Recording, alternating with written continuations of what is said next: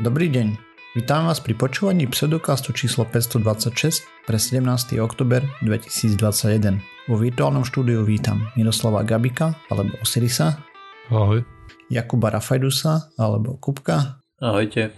A ja som Radoslav Vlasatý alebo Martyr. Čaute. Sme podcast do vedia a skepticizme. Vede sa nevenujeme profesionálne, takže ak nájdete nejaké nepresnosti, nezrovnalosti, píšte na kontakt zavinaš pseudokaz.sk a my sa opravíme v nejakej z nasledujúcich častí. Takže, ako sa darí chlani? Ja celkom rozumne. Tento týždeň nebol nejaký špeciálny. Tá aspoň teda nie u mňa. Osiris, ty ako? Nič zvláštne. Klasicky. Práca, oddych. Nič zaujímavé. Chystáte sa nejakým spôsobom sláviť Halloween? Viem, že ešte nie je ten Halloweenský týždeň, ale postupne sa nám to blíži. Mm-mm. Nie. Mm-mm. Ste skôr tí dušičkové typy. Ne. Mm-mm. Nie. Ako už keby, že si mám vybrať, tak si beriem asi Halloween. A čo je vlastne aj starý sviatok, hej, ktorý sa tu slávil predtým, než tu bolo zavedené kresťanstvo, len pod iným menom. Svetlonošov sme vyrezávali pekne dávno, ako Slováci. E, dávno predtým, než internety Amerika tu začali šahať, ale, ale, ale, proste nie. Hmm. No dobré. Ozaj. znova prez, prezdieľam ten blog, čo som písal o tom, že či je Halloween americký sviatok, akurát tak okolo dušičiek, už tradične. Um, Martyr, aký si mal ty týždeň? Ty sa nás vždy spýtaš a potom hovoríme my dvaja. Ja nemôžem publikovať, aké mám týždne veľmi, tak za to sa pýtam vás. Ale nie, v pohode to bolo. Mali sme zabavu so samkom doma, tak takže robí pokroky, no. Uvidíme, čo z neho vyrastie. Už rozpráva. Ale čo si, až také nie. Má 5 mesiacov, takže to ak by začal teraz, tak eh, hej, to by bolo asi mega skoro. To ma celkom zaujíma, vzhľadom k tomu, že si taký e, novorodič. E, Aj vy rátate, že, že aký, ako je starý na týždne? Vieš, že už má 20 týždňov? Ako svojej doby sme ratali, ale myslím, že od 4. mesiaca sme spodali, že Mhm, ideme na mesiace. jasné. Akože dá sa to prerátať. Tak to asi súvisí s rôznymi očkovaniami, nie a kedy akú stravu môže dávať. A že preto nie sa to asi ráta na týždne, mesiace z začiatku.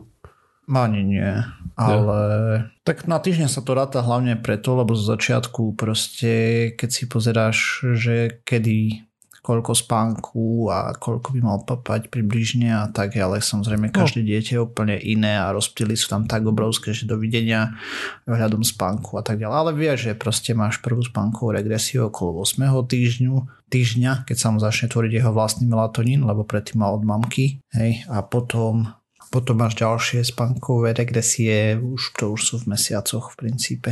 A tak. Ale potom ešte tam máš nejaké veci, ktoré nás nepostihli, aspoň sme si nevšimli. A tie sú tiež uh, anti až anti týždeň, že proste má dieťa rôzne mm, fázy vývoja, dajme tomu. To znamená, že vreští a kričí viacej, Mhm. bo sa mu nepáči viac vecí, alebo tak. Ale nie som odborník na to, aj napriek tomu, že mám dieťa, ja sa necítim ako niekto, kto by tu mal rozprávať, čo to o tom tá, že da čo máme načítané, ale je to veľmi neisté. Cool, cool, cool. Dobre, ale poďme sa pozrieť na nejaké novinky zo sveta vedy, pseudovedy. Zo sveta pseudovedy to bude starinka, lebo nám písal posluchač na Discorde, že zdravím chlapí, v prvom rade vás chcem pochváliť za podcast, mám napočúvané všetky časti a vždy sa teším na novú. Potreboval by som poradiť k jednej stránke, stránku nebudem tu menovať, lebo toto, ale je to biorezonančné centrum, a, ktoré ponúka celostný prístup, tisícky spokojných klientov, eliminácia príčin ochorenia, nielen ich príznakov a podobné blúdy. A robia tam nejakým prístrojom odstraňovanie problémov, konkrétne kolegyňa túto stránku poradila pre skončenie s fajčením. Dokonca mi sama zaplatila 50 eur za odstraňovaciu session, odstraňovacie posedenie, dajme tomu Seansu. seancu. A ďakujem, hej. Ja samozrejme viem, že je to nezmysel, ale neviem kolegyňu o tom presvedčiť. Ona teraz plánuje vyhodiť ďalších 50 eur na odstranenie niečoho, sama nevie povedať čoho po očkovaní. Konkrétne som sa dostal ku štúdium o, o tom prístroji a neviem sa vysumariť, či sú relevantné, alebo nie. Či je na nich niečo spochybniteľné a dal nám linku, hej. Uh, no, takže začneme tým, že biorezonancia je pomerne starý vynález pána Franca Morela. Vynašiel to v roku 1917 Princíp sa dá zhrnúť tak. Má používať pacientové vlastné vibrácie a cieľom biorezonancie by malo byť zmerať biofyzikálne vibrácie, frekvencie použitím prístrojov, za tie roky ich bola tona, proste veľa. A následne vyžiariť modifikované frekvencie späť do tela pomocou druhej elektródy a tým opraviť poškodené frekvencie, ja neviem. A tak, princípe biorezonancia tvrdí, že používa sofistikované elektronické zariadenie, že dokáže merať elektromagnetické vlny, a to je diagnostická časť prístroja, a dokáže rozpoznať abnormálne vlny, normalizovať ich, upraviť a vybrovanie osoby, keď to tak poviem, pomocou terapeutickej časti prístroja. Takže tu by sme mohli asi tému skončiť, ne? ale samozrejme, že pozrieme sa na to trošku lepšie.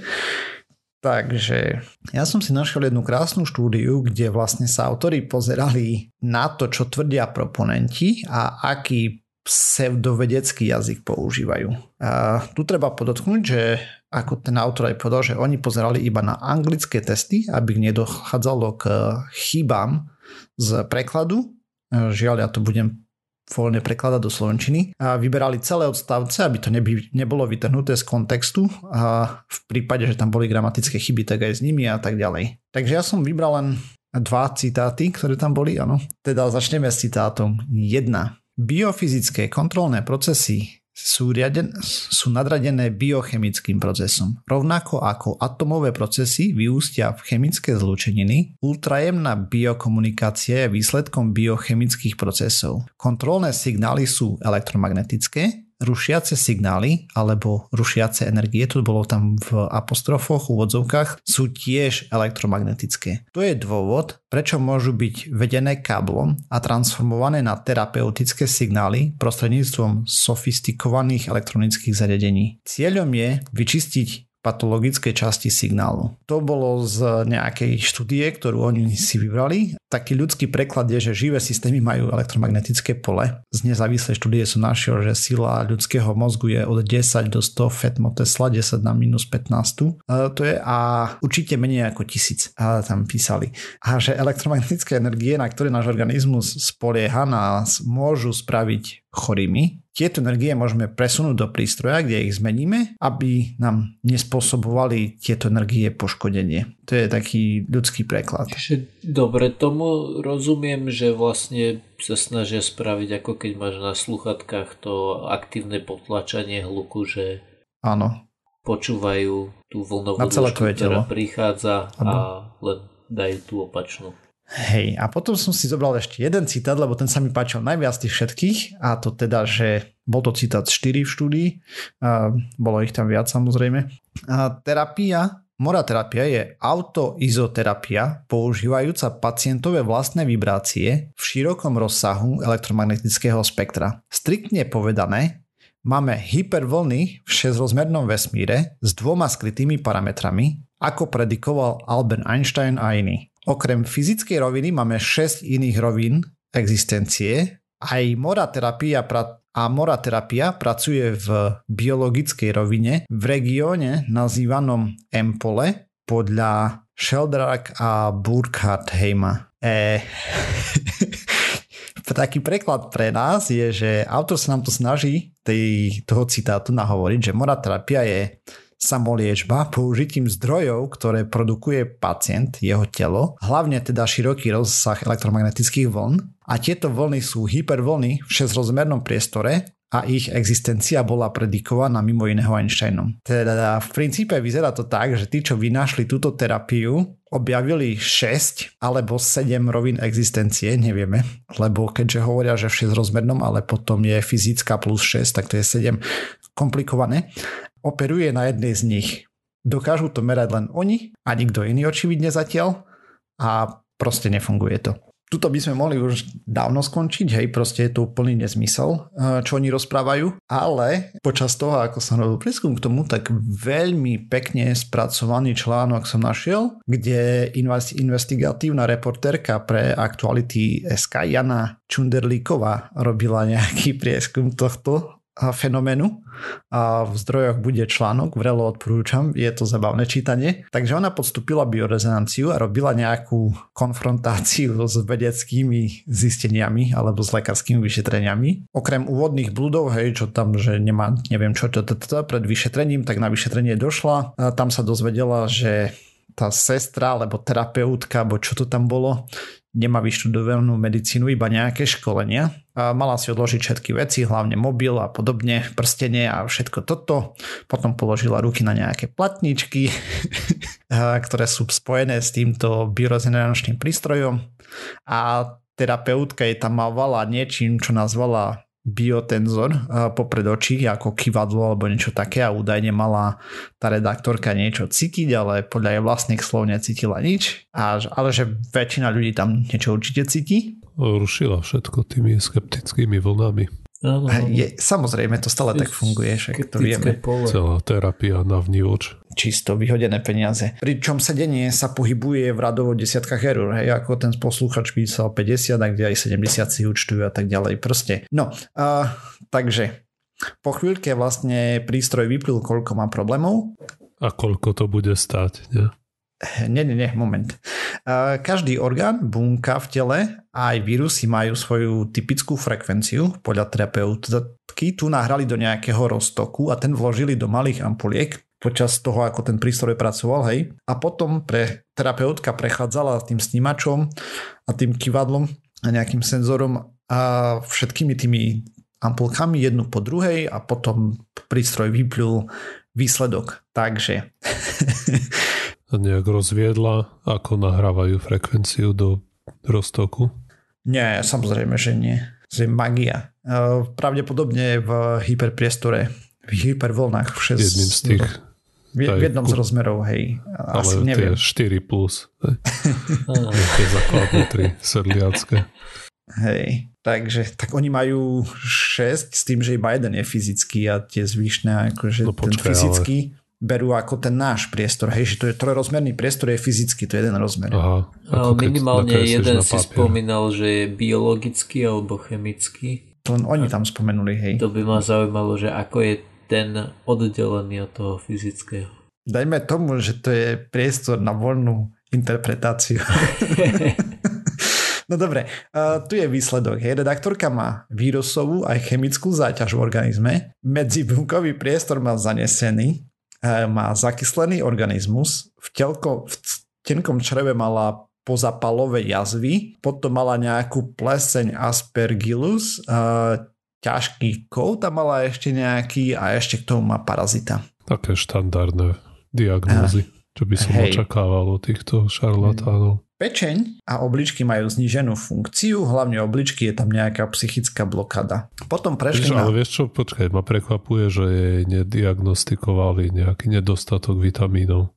Uh, nie, nie, nie. Potom prešli na potravinové intolerancie, kde jej vyšla intolerancia na lepok, pšenicu či cukor, alebo na bielkovinu krávského mlieka nič, ale ani jedna z tých diagnóz proste sa nepriblížila. To ona má nejaké, dajme tomu, reálne problémy, hej, ale ne, netrafili nič. A potom ona tieto výsledky konzultovala s lekárkou zo Sávky, s pani doktorkou Adelou Penešovou a to bol taký krásny citát, ktorý tu rovno musím akože čapnúť, že medzibunkový priestor zanesený. Čím zanesený? Čo tam máte, prach? to bola ako reakcia tej doktorky. Bazilínu. Hej, no a že ak by mala pleseň v tele, tú aspergillus, tak by išlo veľmi ťažké závažné ochorenie, hej, že to by asi len tak nepobehovala hore dole.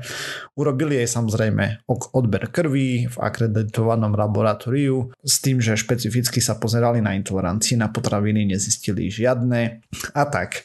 Proste zabavka. Jednu vec, čo tam, uh, nenutila ju istá terapeutka na ďalšie sedenie, nenutila jej žiadne prípravky ani nič, hej. To je zaujímavé. Mm-hmm. To, to bola aj reportáž, ako nevieme, hej, možno, že keby tam došlo 20 krát, tak by sa to zmenilo a očividne neabsolvovala viacej týchto. Tak oni zarábajú, vieš, proste máš tam prístroj 70 eur za sedenie, neviem, pol hodinu trvá, alebo koľko, alebo 50. Ale predstavila sa ako novinárka? Uf, to neviem. To v tom článku nebolo. Lebo to ma, to ma napadá, že keď povedala, že robí na článku, tak si predpokladala, že tam nebude chcieť chodiť ďalej. Podľa mňa to bolo inkognito. A určite, keď robíš investigatívu, tak asi nechodíš, že he, vyšetrujem vás.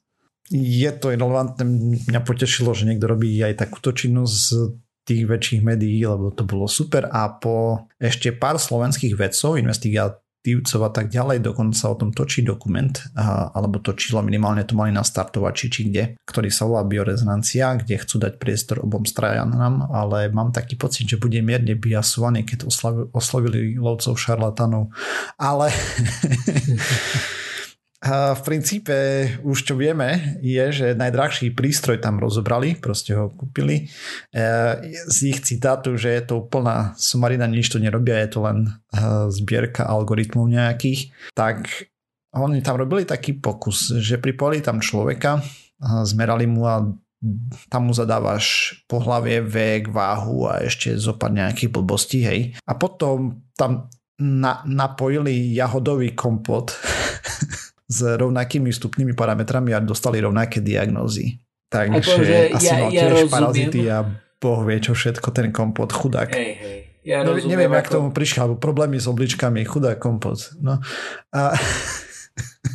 Akože ja, ja rozumiem a pri tom ich zdôvodnení asi to, to bolo, bolo pádne, to, že ukázali, že pozrite sa, aj na tom toto funguje, ale v zásade asi mám pocit, že na rôznych veciach takýmto spôsobom ukazovala zase druhá strana, že pozrite sa, testy nefungujú, lebo neviem, či práve na jahode alebo niečom takom tiež neukazovali, vieš, že... Tak na mŕtvom tomto, uh, nepstruhovi, uh, lososovi, hej, testovali MRI a na základe toho sa potom zdokal zdokonalili vlastne výsledky MRI, kde vlastne šum potlačili hej a podobne. Ono, samozrejme, ale tam ti neprišli úplne rovnaké výsledky, vieš. Proste dajme tomu, že MRI je pomerne komplikovaná zabavka, tým, ako je mozog, hej, a tie signály a tak ďalej, proste máš vysoké percento šumu a tak. Ale tuto ti prišla úplne rovnaká diagnóza pre kompot ako pre človeka, keď si to napojil na tie platničky, hej, a zároveň keď to rozobrali, tak videli, že to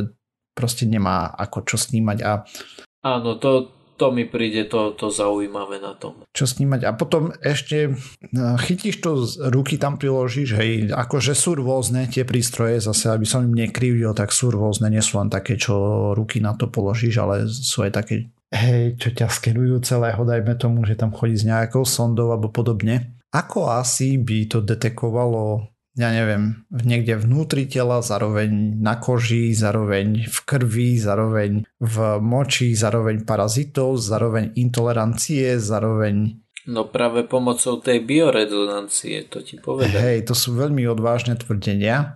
Tie vyššie priestory, akože máme nejaké matické modely a hypotézy a podobne s 11 rozmerným vesmírom veľmi počítali nejaké teórie strunové a tak ďalej, ale tam sa ukazujú nejaké problémy, napríklad replikovateľnosť, testovateľnosť a tak, proste sa nepotvrdila hypersymetria a podobné veci, hej, takže možno tá cesta vo fyzike nevedie a celá táto metóda vznikla v zlatom čase pseudovied, hej, proste 1917 a tak, tam proste fungovali také veci, ľudia sa potom do 1950 plus minus, hej, však to bolo Eldorado totálne, si mohol vymyslieť čokoľvek a všetko si vedel predávať. Uh, napríklad kokainové kvapky, radiové, radiovú vodu, hej, ako liečivú a podobne, než zistili, že radioaktivita je bakaná vec a tak. A toto je len jedna z mnohých vecí. Ak by to dokázalo to, čo to tvrdí, že to dokáže, tak úplne ináč by vyzeral tento svet, hej. Lenže to diagnostikuje úplné hlúposti. Hej, na parazitov napríklad máme reálne testy. Hej, to sa robí buď z krvi, alebo zo stolice, alebo podobne. Závisí a tam proste vidíš nejaké protilátky, ktoré sa robia, alebo enzymy alebo niečo v krvi, hej a No, čo je zaujímavé je to, že paraziti mi prídu ako jeden z tých uh, medických problémov, ktoré máme vyriešené. Málo kedy je nejaká nazvime to, že civilizačný problém, ktorý má niečo spoločné s parazit. To mi príde ako, ako že, že to bol jeden máš v rozvojových krajinách hej, a podobne. Áno, áno, a potom to, máš aj v moderných krajinách, ješ nejaké exotické ovocie alebo dačo a ne, ne, neupravíš to tepelne alebo podobne. Hej, aký šalatik si dáš a proste si niečo zavlačieš. Akože možnosť existuje, ale väčšina týchto pseudo záležitostí z tých parazitov robí proste tu, tu, ten problém číslo, ak nie jedna, tak problém číslo dva. Že napriek Hej. tomu, že, že väčšina všetkého medicíny má parazity poriešené, tak e, pseudoveda z nejakého dôvodu sa im tie parazity páčia. Hej, takže oni tam ponúkajú nejakú terapiu, ktorá má v lepšom prípade úroveň placeba. Stojí ťa to pomerne dosť peňazí, dajme tomu. Na odvykanie od fajčenia to môže byť napomocné, hej, lebo tam z veľkej časti je to psychologická záťaž, ale zase z nemalej časti je to aj fyzická záťaž, hej, kde proste ty si navyknutý na ten nikotín, ktorý tam máš a proste máš, ten, máš to nutkanie proste si to dať, hej, lebo proste ti chýba ten nikotín a podobne. A toto s tým nespraví nič. E, neviem, nakoľko môže byť vlastne tá psychika silná, že to potlačí, hej. Proste, e, u každého človeka to bude asi silne individuálne. Keď dáš 70 eur za hen také niečo, možno ti potom nevydá na cigarety. Hej, keď tam chodíš každý týždeň, to sa celkom akože, alebo neviem, ako často tam majú chodiť, hej, v prípade odvykačky od nikotínu. Tak no, uh, silne pochybujem, že ju posluchač presvedčí, hej, proste už keď raz je niekto na to tak namotaný, že ti dá tebe na to peniaze, že by si išiel, s tým, že dôkazov o tom, ako to funguje, je kopec. Stačí sa pozrieť, hej, stačí z normálnemu lekárovi si nechať overiť, čo ti tam tvrdia aspoň trochu, ale keď neveríš zase normálnym lekárom, tak je to zase taký začarovaný kruh. Tak neviem, no. Ako poradiť mu neviem ohľadom toho. Len som chcel tu porozprávať o tom, že biorezonancia je jedna zaujímavá vec. A fakt som nečakal, že až sa dostaneme do hyperpriestoru. s ňou a tak. To není až tak často iná spomínané pri tej, ale zároveň nejaké kvantové javy sú tam spomínané a takéto veci. Proste pseudoveda, klasika. Samozrejme, ešte som zabudol, že je to časť energetickej holistickej medicíny. Hej. Holistická je, že cel, na celého človeka sa naraz pozeráme. Sice sa nepozrieme na nič, ale na celého sa ho pozrieme. No, takže tak. a nerieši len príznaky, ale aj príčinu ochorenia. Ešte toto som tam zabudol spomenúť. Uh, Sice príčinu neexistujúcich ochorení, ale nevadí. Toľko z mojej strany k tomu. Ja častokrát, keď počúvam témy od vás, tak uh, je, je to také, že rozprávate, no tu je takáto štúdia, a ozvala sa na ňu aj nejaká kritika. A ja som vždycky prekvapený, že, alebo nie že prekvapený, ale ma vždycky zaujalo, že viete nájsť tú kritiku. Tak e, ja som tento týždeň si našiel štúdiu, ku ktorej som našiel aj kritiku. Alebo teda, ktorú kritizovali. A kritizovali ju asi celkom dosť a celkom oprávnene. Ale štúdia teda hovorí o tom, alebo je to štúdia z uh, taký, taký prieskum zo 68 krajín a zároveň e, špeciálne sa pozerali na Spojené štáty, kde mali takmer 3000 counties, to sú niečo ako u nás kraje, predpokladám, také tie. O, okresy kraje niečo. Ako taká územno-správna jednotka. No a pozerali sa na, na tieto na tieto celky počas e, jedného týždňa v septembri tohto roku a zistili, že to, ako sú tam ľudia zaočkovaní alebo miera zaočkovanosti nesúvisí uh, s tým, ako rýchlo sa tam nakaz, nakazujú, nakážajú, hej. ako rýchlo uh, tam pribúdajú prípady covidu 19. Napríklad tam spomínajú, že napríklad Izrael, ktorý má viac ako 60% celej populácie zaočkovanej, mal najvyššie prípady na 1 milión ľudí za, za ten týždeň alebo potom tam e, spomínali Island a Portugalsko, kde obe krajiny majú viac ako 75% e, populácie plne zaočkovanú, lebo aj to bola vec, na ktorú sa pozerali, že museli byť plne zaočkovaní tí ľudia. Mali tam za, za ten jeden týždeň, keď sa na to pozerali, viac prípadov na, na milión obyvateľov ako krajiny ako napríklad Vietnam a Južná Afrika, ktoré majú len okolo 10% zaočkovanej populácie. S tým, že keď sa potom pozerali na, na Ameriku, na tie counties, tak tam z piatich takých, ktoré mali najvyššiu zaočkovanosť, to znamená, že niečo medzi 99,9% až 84,3%, tak 4 z nich boli zaradené do tej vysoko prenosnej, prenosných uh, tých okresov, counties. Hej, že, že skrátka ne, nevyzerá to dobre. Hneď sa toho chytili e, rôzne, rôzne konšpiračné médiá, čo bolo zaujímavé tak v článku, ktorý je linknutý, tak e, spomínajú konkrétne aj napríklad slobodný vysielač náš slovenský, že, že sa tohto chytil a teda používa to ako jasný dôkaz toho, že že vakcícia teda vôbec nepomáha. No ale teda keď sa potom spojili s tým výskumníkom, ktorý to robil, tak on, on teda sa vyjadril tak, že táto štúdia jednoznačne podporuje vakcináciu, len akože chce upozorniť na to, že existujú aj iné spôsoby, akým, akým to riešiť. Hej? Že je úplne jasné a samozrejme, a na to sú ďalšie štúdie, ktoré hovoria o tom, že vakcíny napríklad pomáhajú už pri tých e, chorých ľuďoch a znižujú úmrtnosť a ťažké priebehy, ale oni len chceli nejakým spôsobom dať do pozornosti, že, že práve tam, kde je vysoká zaočkovanosť a uvoľnili sa opatrenia v zmysle, že už odstupí umývanie síru, grúška a tak ďalej, sa nepoužívajú, že môže to pri tom, hlavne pri tej delte, byť, uh, byť nepríjemné. A čo sa týka tej kritiky, tak uh, nie, niektorí, niektorí si to zobrali ako sa hovorí na paškal a hovorili, že, alebo hovorili, jedna z kritik bola taká, že sú rôzne, na čo sa štúdia nepozerala a to sú rozdiely v kvalite vakcín, hej, že rôzne krajiny očkovali rôznymi vakcínami a preto by sa nemuseli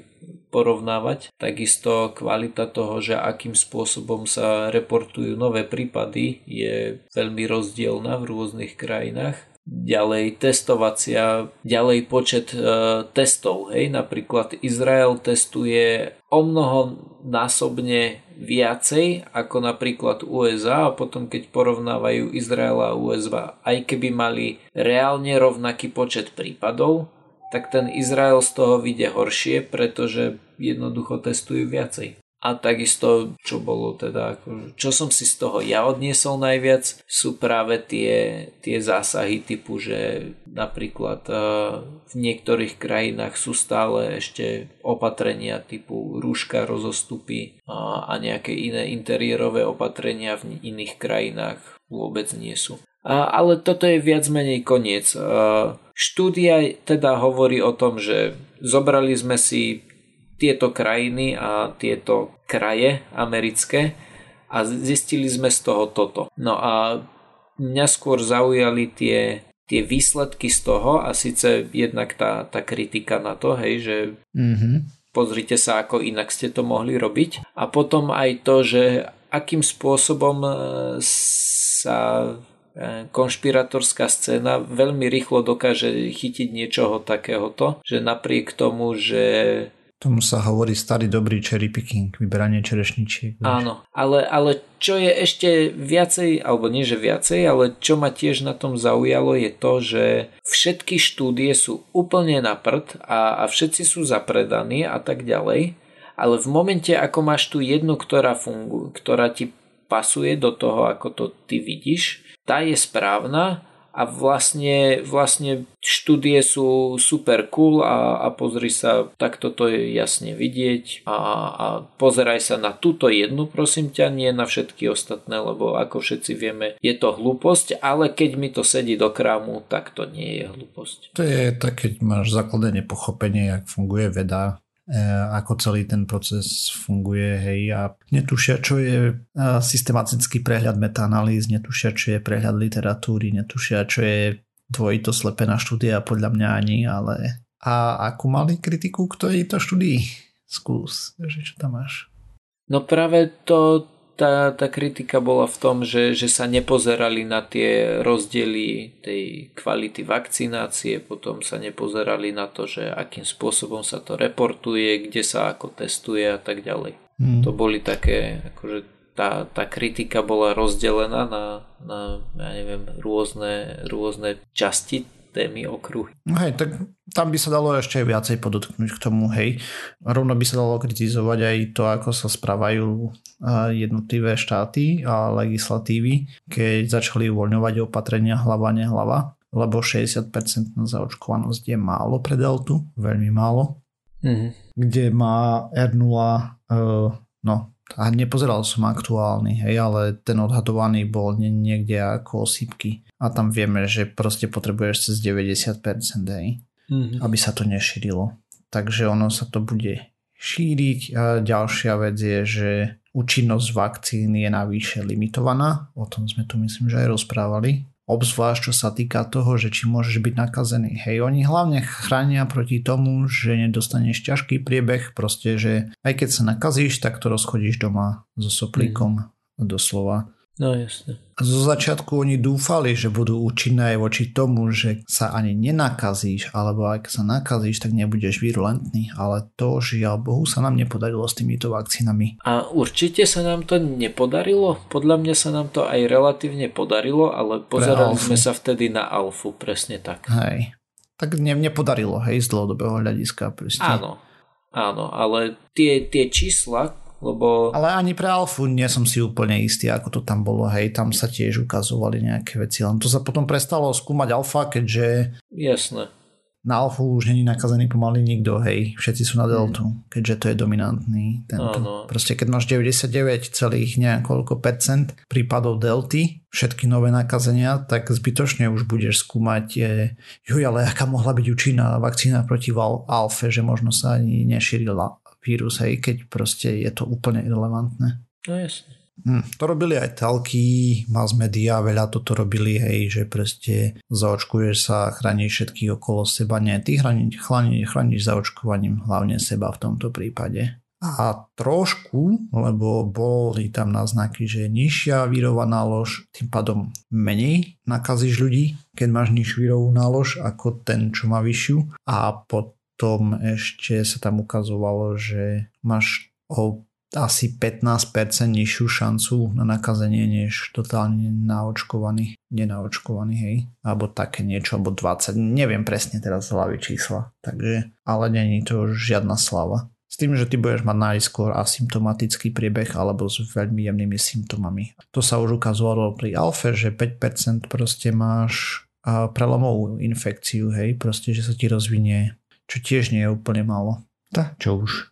Tak, tak sme si ej, dogazdovali so svetom sa pekne do takéhoto stavu, že COVID tu s nami asi už bude navždy. E, teda minimálne nejaký taký, taká momentálne nalada prevláda medzi imunológmi a tým, týmito, čo sa tomu venujú profesionálne. Ale to som napríklad zachytil uh, v Nature, oni majú také tie, nie som si istý, či to bolo v podcaste, ale oni majú také tie topiky, že nejaké tri zaujímavé veci mm. a že zistilo sa, že tých prenosov z, zo zvierat na, na ľudí a hlavne tam mám pocit, že to boli konkrétne netopiere a ľudia, to bolo nejaké šialené číslo, koľko sa toho e, ročne prenesie čisto iba z netopierov na ľudí, len skratka, že nie všetko je nebezpečné. Nechcel som tu o tom vôbec rozprávať, lebo to nemám pripravené, ale v princípe vyšiel aj článok, vlastne štúdia, kde sa pozerali na to, že či je to lab, unik z laboratória, hej. Oni tam už videli proste v nejakých provinciách v Číne, že ľudia mali nejaké respiračné ochorenia. V 2014 alebo 2015 nie som si úplne istý, hej, zase pracovali takde pri jaskyniach netopierých a tak ďalej. Proste mali nejaké, nejak, nejakú dobu mali proste nejaký vírus, ale keď im robili testy na COVID, protilátky a tak ďalej, hej, COVID-19 protilátky, tak tie nemali, takže to bolo dačo iné. A proste takýchto vecí, ako by som to povedal, keď my ako ľudia uh, rozširujeme svoje pôsobenie kade tade po planéte a čím častejšie interagujeme s druhmi, s ktorými za normálne okolnosti neprichádzame do styku, tým je tam väčšia šanca na to, že proste ten skok bude nejakého ochorenia. Momentálne teraz vyšla nejaká štúdia, že myslím, že v Japonsku alebo čo nejaký kliešť roznáša nejaký nový vírus a už od 2014 tým nakazuje čo ľudí alebo tak dajak. Ne, taký svet. Mm. a vírusy stále vlastne sa šírili hej, zo zvierat na ľudí, z ľudí na zvieratá. Pekne si to dozdávame medzi sebou a my sme veľmi vďačná skupina, hej, ktorú vedia napadnúť, lebo je nás pár miliard pre ten vírus, hej, to je raj. No, uh, dobre, takže ja som chcel hovoriť o článočku, ktorý ma zaujal tento týždeň a ten pojednáva o tom, že ideme alebo chceli by sme rozpútať civilnú vojnu medzi jednými baktériami a inými baktériami. Takže ako všetci dobre vieme, bude sa, alebo prečo sa tento výskum robí, je ten samozrejme, že vzniká rezistencia voči antibiotikám. No a musíme vlastne hľadať nejaké iné spôsoby, ako bojovať proti rôznym baktériám, a pretože tie, ktoré máme, vieme, že prestávajú fungovať a výskum nových antibiotík z XY príčin viazne a teda takých tých konvenčnejších a preto sa skúmajú nejaké iné možnosti, ktoré v minulosti neboli úplne možné. No, takže niektoré napríklad sa pozerajú na to, či by sme mohli zbranifikovať nejaké vírusy, neviem presne, ako by sme pre, preložili weaponize do našej reči. O, ozbrojiť? Nie. Mm, nie, nie. Z, zbranifikovať necháme. Okay. A, vyzbrojiť, ten... nie, radšej asi. Nie, že vy, nie vyzbrojiť, lebo to je... Nie, nie, ja lebo viem, čo ty, myslíš tým, hej. Lebo ty chceš použiť ako zbraň niečo, čo nie je zbraň. No, ja tiež sa mi viac páči zbranifikovať. Nie je to úplne, nemá to taký dobrý cvenk, ale... Hej, myslím, že to je slovenské slovo hlavne. Asi. No počkaj, jo, teraz už je. A teraz už je. Napíš do toho jazykovedného ústavu. Nie, to, nie, nie, to autenticky prenikne do slovnej zásoby mm, populácie. Zbranifikovať, dobre. Aj, tu sa to začalo. Dnes 13.10.2021 o 4 na 7 v Brne. Ale táto štúdia, o ktorej som chcel hovoriť, sa pozerá na to, ako by mohli zbranifikovať baktérie. A tu konkrétne teda niečo, čo ma popravde až tak ani nenapadlo, ale podľa všetko je veľký problém, keď máš nejaké rôzne veci zavedené do tela, nejaké implantáty alebo napríklad katétery mm-hmm. a na nich sa môže vytvoriť TZV biofilm, mm-hmm. čo je nejaký aj maglice, ktorý má veľmi dobrú rezistenciu voči antibiotikám a to kvôli tomu, že je tvorený nejakými, toto je ťažký terminus technicus, exopolysacharidovými štruktúrami. Hej, tak na niektoré baktérie a vírusy doslova produkujú látky, ktoré rozkladajú niektoré antibiotika napríklad. No a tieto biofilmy to je, môže byť, ale napríklad aj môžu tam mať nejaké mechanizmy, ktoré vedia vypumpovať antibiotika z, spod toho tohto biofilmu, aj, kde spokojne si bývajú tie baktérie, tie škodlivé. No a toto je veľký problém, pretože tie baktérie, ktoré bývajú pod biofilmami, môžu byť až tisíckrát odolnejšie voči antibiotikám ako voľné plávajúce baktérie. Štandardne sa proti tomu bude niekoľkými spôsobmi, tak napríklad môžeme na zariadenia alebo katétery niečím natrieť alebo napustiť. Napríklad môže mať povrchovú prafu, ktorá je nelepivá pre baktérie alebo baktério odpudiva, alebo to môže byť eh, napustené nejakými antibiotikami a ďalšie možnosti sú, že sa použije elektrický prúd alebo ultrazvuk, aby narušil ten biofilm, aby mm-hmm. proste tam mohli sa vybiasniť tie konvenčné antibiotika, alebo môžeme používať nejaké enzymy alebo iné antimikrobiálne proteíny, ktoré by mohli rozpúšťať biofilm. No a tu sa konečne dostávame k tomu výskumu a to konkrétne tý, k tým enzymom, ktoré použili v tomto pokuse. Takže najprv si zobrali baktériu z čriedy Mycoplasma pneumoniae ako proste nejaký štartovací balíček a to najmä preto, lebo je do, celkom dobre preskúmaná a má nejaký zvláštny genetický kód, ktorý obmedzuje nejaký horizontálny transfer génov na iné alebo iným, baktéri- iným druhom baktérií. Zobrali si tam no a teraz podnikli nejaké genetické úpravy. Prvé bolo, že odstranili gen, ktorý dáva tej baktérii schopnosť alebo vlastnosti, ktoré umožňujú spôsobovať infekciu, lebo to samozrejme toho sa musíš obávať, aj keď toto použije, že tá baktéria sa ti vymkne spod kontroly a môže sama spôsobiť infekciu.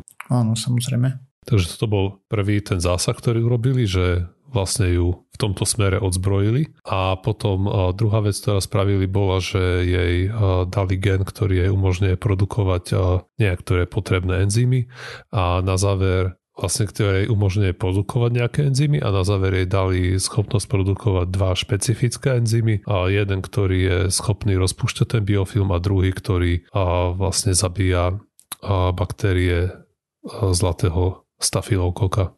Mm-hmm.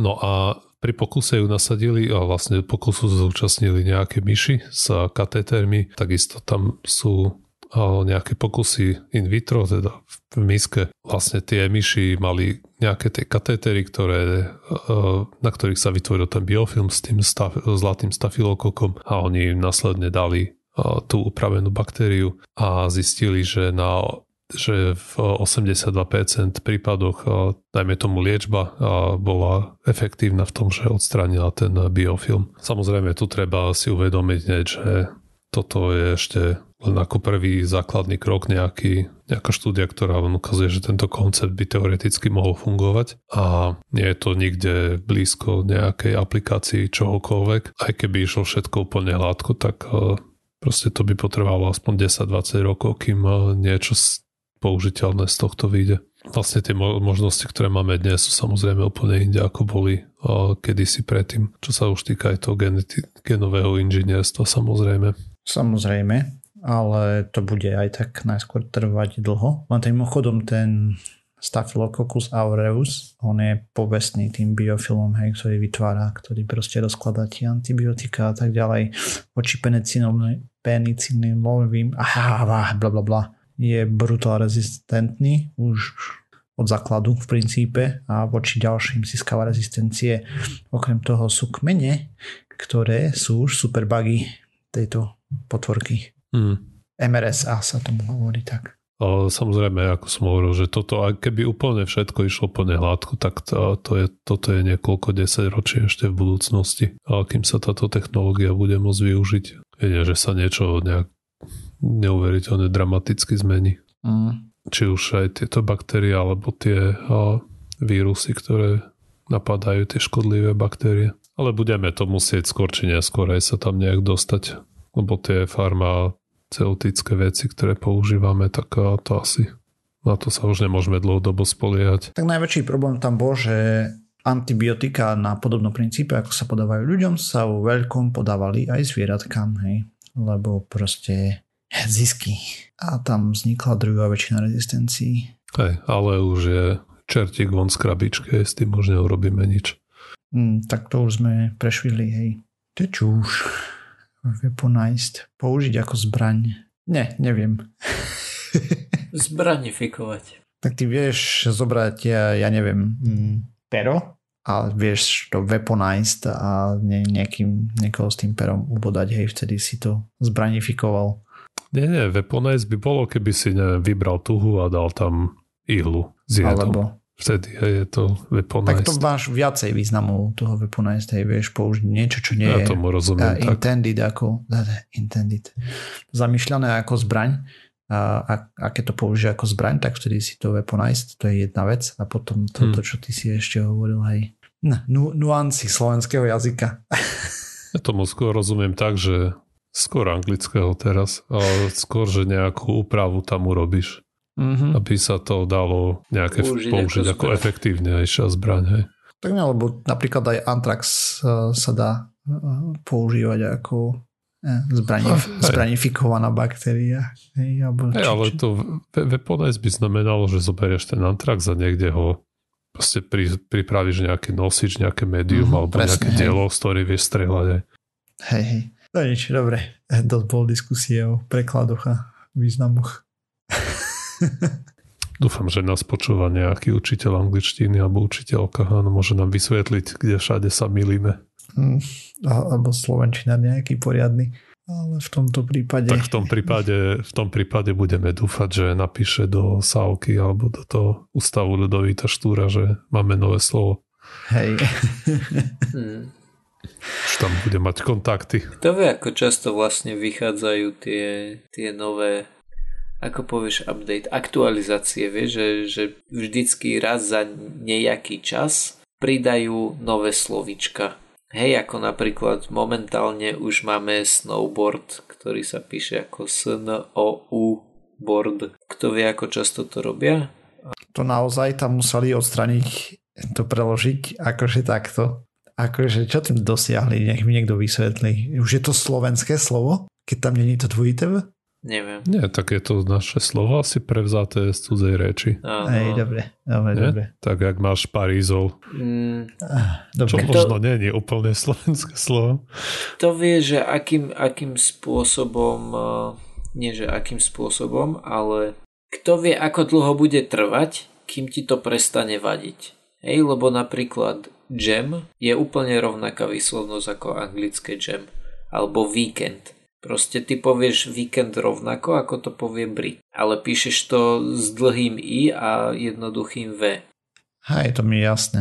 A tam bol ten, ten postup bol podľa mňa rovnaký, to znamená, že otázka je len, že hej, postup ako dlho rovnaký, bude trvať, kým si na to zvykneš. Fonifikovali, tak sa tomu nadáva. A potom to preložili do, teda prepísali to fonifikovanú formu do, do textu. No nič, dobre, hej, ako to rozumiem. Len ma to tak zaráža, že... Vyzerá to zvláštne. Keď sa na to pozrieš, tak z toho krvácajú oči. Ale mňa skôr zaujíma to, že čo treba urobiť na to, aby zbranifikovať bolo zapísané v tom slovníku. Tak to asi robia v nejakých dávkach, nie? Áno, určite, určite to robia v nejakých dávkach, ale mňa zaujíma, že čo treba spraviť na to, či je niekde nejaká petícia, alebo akým spôsobom. No to asi nie. Neviem. Je, Chceš to dať ako, že toto vzniklo v pseudokaste? Nie som si istý, či, či v slovníku sú aj takto zapísané, že kde, to, kde a ako to vzniklo. Vieš. No pôvody slov sa zapisujú určite. Oh, OK, ale skôr mi ide o to, aby sa to tam vôbec dostalo. Niekto nás zabije za to potom. no nič, ale poďme to uzavrieť. Toto môžeme rozoberať mimo podcastu, nie? Môžeme, no. Ale nebudeme.